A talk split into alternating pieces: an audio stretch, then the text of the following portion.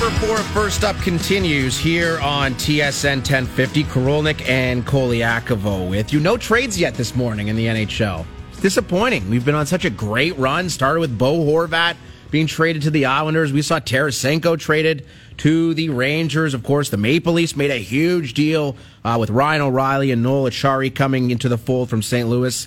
And then late last night, maybe like 8 o'clock or so, a big deal made by the Boston Bruins, the best team in the NHL. They trade for Dmitry Orlov, who might not be the most sexy name to bring in, but he's a top four D man and someone who they could absolutely rely on in a big situation. I think it's a very sexy name. You talk about impact, top four, top pairing defenseman.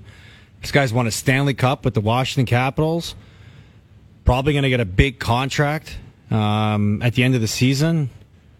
I mean, if you would have, if, if we would have known that he was a name that was potentially available, I think he would have been right at the top of the list. And man, did the Bruins do some savvy business getting that deal done. And it almost, it's a very similar deal than what the, the to what the Maple Leafs made. I mean, you think about yep. the two the, the, the two players that they acquired for the package that went back eerily similar to the Maple. And that's where we'll start with our next guest. He is the managing editor and senior writer at Daily Faceoff. It's Matt Larkin here on the show. What's up, Matt? Oh, hi guys. How you doing? I'm excited. It was quite the day yesterday, and let's hope there's still some meat on the bone by the time we get to deadline day. That's how it goes. Yeah. Next week we'll see. Seven days from today, I guess Timo Meier's still out there, Jakob Chychrun's still out there, maybe Carlson, maybe some guys we haven't even thought of. But let's look back at last night. Orlov goes to Boston, and this has been something we've been discussing throughout the course of this morning, as you can imagine. You know, a lot of Leaf talk here, Matt. So, if you were the Maple Leafs, the better package to have acquired before the deadline, O'Reilly and Acciari, or Orlov and Garnet Hathaway, who were traded, were acquired by the Boston Bruins. Which package would you have preferred if you were the Leafs? Ooh, great question because both sort of address, in theory, team needs of the Leafs. You could argue that Ryan O'Reilly was more of a luxury for a team that's already pretty strong up the middle. And I do think the Leafs need to add another defenseman, and especially if you had an Orlov, for example, on the left side, that could get TJ Brodie back over to the right side when everybody's healthy. So I still think that's a need that Kyle Dubas has to find a way to address. That said, if you believe in the superstition, the juju around the Toronto Maple Leafs, and you want someone who is clutch, who has that je ne sais quoi, the ability to win in clutch situations, the Conn Smythe Trophy winner, I think I support the addition of Ryan O'Reilly. It's not just recency bias because he's on fire already, but when you get to those deep waters, when you need one goal, if you're in a situation like last year where you're one goal away from eliminating the Tampa Bay Lightning, you want a Ryan O'Reilly out there. So I think that deal works for the Leafs. And I think what Boston did works very well for them. They really answered the bell. It seems like everybody in the Eastern Conference is loading up right now. Matt, in the Daily Faceoff, you wrote uh, uh, an article of your first impression grades on the Orlov Hathaway trade. Do you mind sharing uh, how you graded that for both teams? And after that, uh, what type of next move do you expect from the Washington Capitals?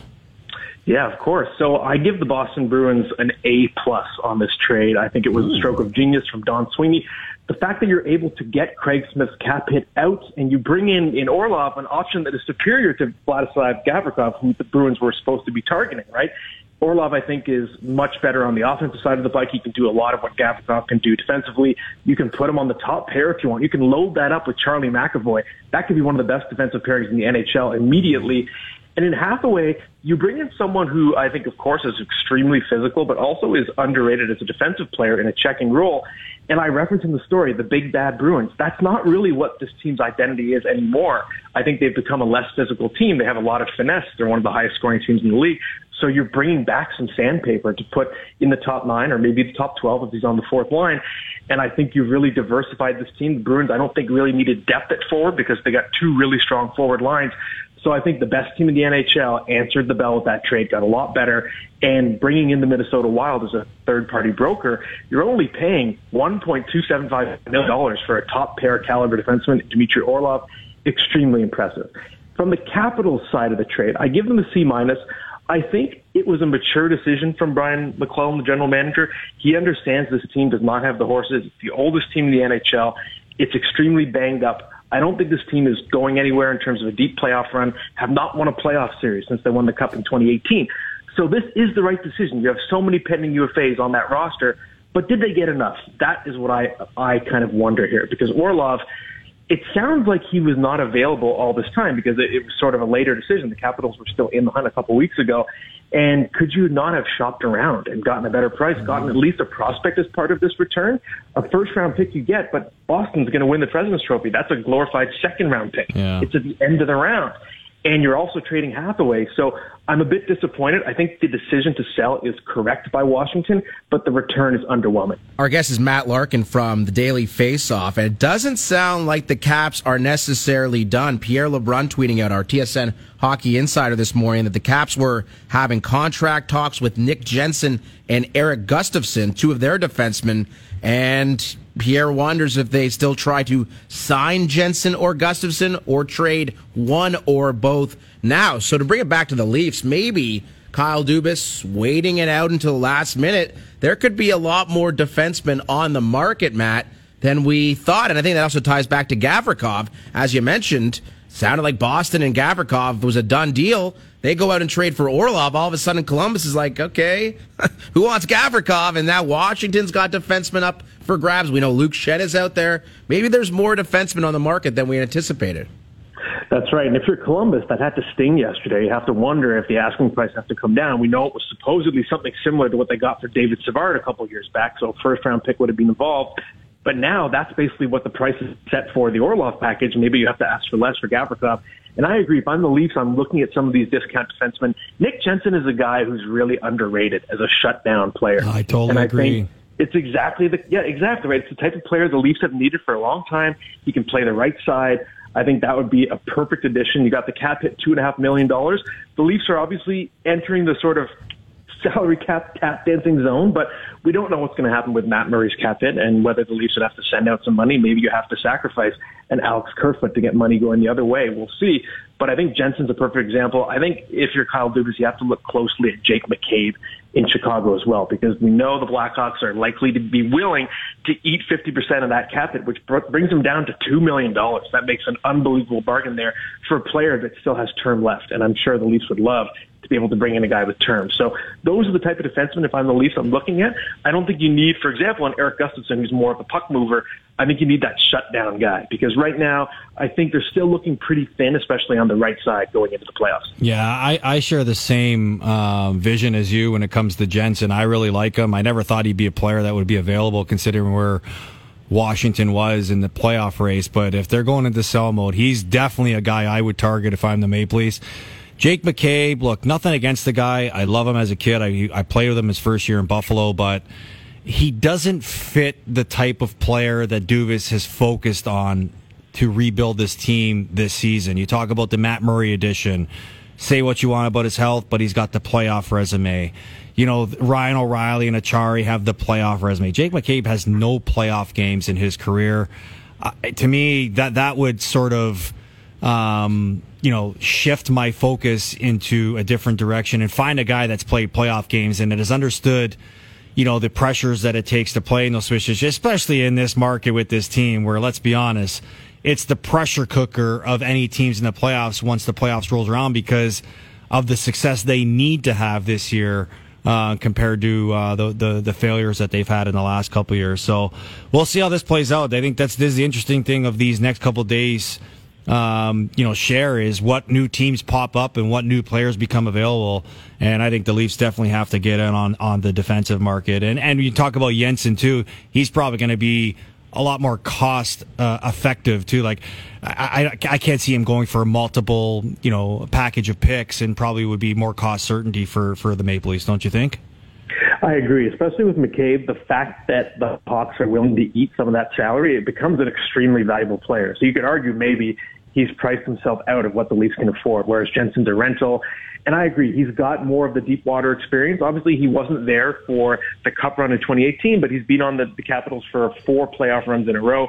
So at least he has some big game experience, and it is what the Leafs are looking for. And again, if you trace it back to Ryan O'Reilly, I think that's why he's such an important addition because you could see this team in a situation now where they're in overtime of a game six, a game seven. They go back to the room, and they now have a guy who says, "Guys, I've been here before. Mm-hmm. I've been in these deep waters. I won the Conn Smythe Trophy. We can do this, right? So having more of those voices, players with rings, I think it's a little intangible that's important. So it's not necessarily the the type of bent we've seen in Dubas's moves in the past, but I think he understands it's time to get more desperate and do everything possible to get this team over the hump. Matt, we're seeing some reporting at Pittsburgh this morning from Rob Rossi that I don't know if dissension is the right word, maybe disagreement between the GM Ron Hextall and the coach Mike Sullivan with regards to how to approach the trade deadline. Yeah. Sounds like Sullivan's like, let's go get some players. He wants Jakob Chychrun. Yeah, he wants Jakob Chychrun. I will. Let's get some players to help us improve. And sounds like Hextall is very resistant to the idea of trading future draft picks. Who do you think wins this power struggle here in Pittsburgh? And what do you make of the Penn situation right now? Yeah, it's funny. I actually was doing a Pittsburgh radio show yesterday, and I said I needed to take an Advil first because I don't think there's a team in a tougher situation than the Pittsburgh Penguins because yeah. you set the precedent in the summer. You re-sign Chris Letang and Evgeny Malkin long term. That message says we're letting it ride. We're going for it all the way until our generational superstars finally age out. So now, when you have Ron Hextall publicly indicating a couple weeks ago that he was reluctant to move a first round pick, it's a really contradictory message. And that's a team that's really caught in the middle in terms of where they are. They're mired in mediocrity. They have not been able to get over the hump and win a playoff series in years. They're regularly one of the smallest teams in the NHL. They get pushed around. They're a good regular season team. They always get nudged out in the playoffs because they don't have enough physicality. And you're sort of floating along right now, battling as they are every year now, just for the right to get kind of pushed out in that first round. So I think you either have to acknowledge this team doesn't have the horses and maybe consider selling. You do have guys like Brian Dumoulin and even Tristan Jarry, a pending UFA, or you have to flick the switch and go for it, try to load up because you already indicated in the summer you still want to win yeah. when you need those re-signings. With the Penguins, I think what's unique to their situation is I think they're a team that would be wise to look at players with term because if they're, like I said, they've brought back their stars, they're going to try and stay competitive a few more years. To me, that is the type of team that should be looking at a Timo Meier or maybe even a Brock Boeser, an impact player that can actually help them for more than one season. Matt, you and your team at the Daily Faceoff will have everything covered. Make sure to check him out. Matt is the managing editor and senior writer at the Daily Faceoff. Thank you for doing this. Have yourself a great weekend. Hopefully, the trades will be plentiful for us, Matt. That's right. Thanks, guys. My pleasure. And yeah, hopefully the trade is to slow it down a little. Let's pace ourselves and have something to write about every day. one a day, GMs. One Amen. a day. Amen. Uh, again, Matt. And then Larkin. 20 on trade deadline. Yes, we need a big day on uh, on trade deadline. What's the deal here on trade deadline here? You work, you doing the show on uh, next Friday? I am. Yeah, it's going to be a long day for yeah, me next and Friday. The, I'm going to need my own like uh, carafe of, uh, of McDonald's. McDonald's again because I got to do the morning show. Then I jump right on the trade center from 10 till probably 6. Oof. And then I have a CHL Connor Bedard game at 8 o'clock that night. So it's a good thing it's a Friday. Good thing it's because I would demand that you have a replacement for the next next day yeah. if it was a weekday. Oh, I wouldn't work the next day. No, that's that's going to be tough when you're going to yeah. get home and. But it's one of the, Uber honest to God, man. It's, it's, one of the it's, it's the most the fun best days to work. Again, I've been working TSN for a long time. The cool, the two coolest days working here are trade deadline day and free agent yeah. day because everybody's it's here. It's hectic. It's so cool to see the behind the scenes. I just stand there waiting. I'm like, God, Duthie I mean, maybe like he has a headache, he needs to take the, a couple segments off. I'll say because of cramp. All right, Aaron, you're in, and I'm like, all right, here we go. So CFL talk on free agent friends. I just yeah. can't see that happening. All right, James. I know, Me neither. Me neither. Maybe he'll take one of your screen awards away. Yeah, I'll have um, one of eight. Look, I I love the fact that we're seeing a lot of creativity happen in the NHL because I think people are starting to understand trades is what the league needs. I mean, you see the fan reaction, you see the, the, the fans responding and the buzz that is being created around trades. I think as we move closer here, you're going to see a flurry of trades. It almost reminds me of like my fantasy hockey league that I'm in. Last Sunday was their trade deadline. And I think I, I think I should win an award for the amount of trades that I made. I think the total number was nine trades. You made I nine, made. dude. We have yes. time to make and, nine. And we have a salary cap in our league wow, too, so it's like it's crazy. It I will uh, say, I mean, pretty awesome. Pittsburgh and Chychrun makes a ton of sense. Two years left on his deal. That's two more runs with Crosby, Malkin, Chychrun makes a lot of sense yeah, for a lot of makes teams. sense for everybody. They won't trade him for a lot of teams. They will not. Why I can't understand why he hasn't been traded yet. Another thing that makes sense: listening and tailing my FanDuel best bets. I'll reveal them next.